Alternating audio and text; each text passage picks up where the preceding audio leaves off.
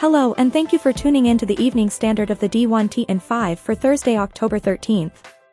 Let's jump into today's top stories. USA Today's Steve Berkowitz and Lance Pugmire assert spending on head coach salaries has spun out of control. First, they point out that, according to this year's annual USA Today examination, FBS head coaches' pay reveals a 15.3% rise in average total compensation compared to last season's, the greatest one-year spike since the current basic methodology was put in place for the 2009 survey. They also note that at least 21 of the 65 Power 5 schools, basically one-third, are paying at least $1 million more to head coaches than they were scheduled to pay last season. Meanwhile, the average pay for the 52 Power 5 public school head coaches is just over $5.45 million this season, up from $4.66 million last season.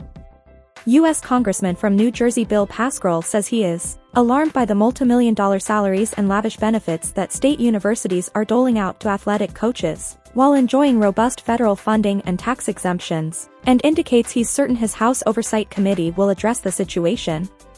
This is a deeply dysfunctional arrangement. American taxpayers didn't sign up to subsidize exorbitant college coaching contracts. One prominent athletic department supporter counters that the head football coaches are essentially the CEOs of the department's biggest revenue generators and asks if, you look at other companies throughout the country that aren't sports related, how much are their CEOs getting paid? U.S. Senators Tommy Tuberville of Alabama and Joe Manchin of West Virginia have released feedback from stakeholders regarding NIL and note that five themes emerged, including the role of collectives, the prevalence of inducements, the need for contract transparency and fairness, an emphasis on education and the experience of athletes, and protecting the ability for small institutions to participate in athletics with larger institutions, per On3's Andy Wittry. From the letter, notably, more than 70% of the commenters recommended that any future legislation address the issue of whether and how to regulate, control, or ban collectives. The American Athletic Conference, in its response, reiterated the need to keep NIL separate from recruiting. The intent of NIL legislation was to allow student athletes to find legitimate opportunities to be compensated for the use of their NIL. It was not to find a way around the rules that would allow boosters to be involved in the recruiting process.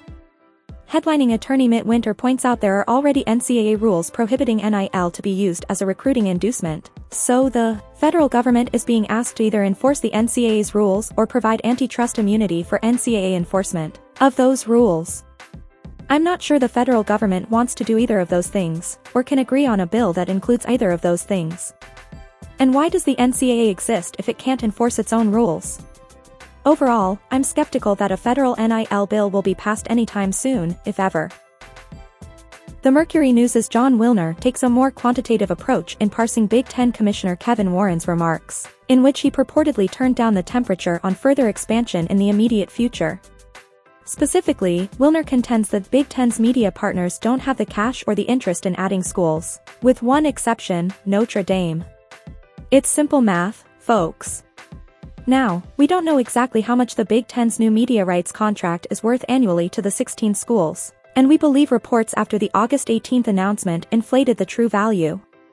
But let's use $70 million per school per year as the baseline, because it's within a reasonable range. Using that baseline figure, any additions also would need to carry a media valuation of $70 million just to be revenue neutral, for the 16 members. In other words, for more West Coast schools would require $280 million per year in additional payments to the Big Ten from its media partners. Over the seven years of the contract, that's $2 billion. Are Washington, Oregon, Stanford and Cal worth $2 billion over seven years to Fox, NBC and CBS? We're skeptical.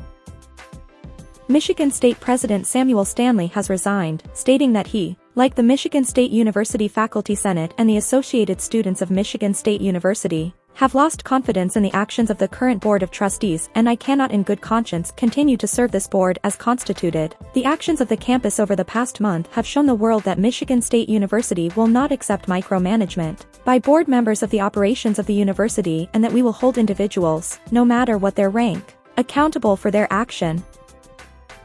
Colorado State AD Joe Parker discusses several topics with D1 Ticker and Connect's Kristen Ergel, including receiving the largest gift in Mountain West history devoted solely to women's athletics, how the $5 million investment will be used, what he would say to ADs about constructing on-campus football stadiums, funding future projects and how the Rams are positioning themselves as the industry continues to change. Check out the full interview, only on Connect. Thank you for tuning in to the evening standard of the D1T and 5 for Thursday, October 13th. We'll see you back here bright and early tomorrow morning.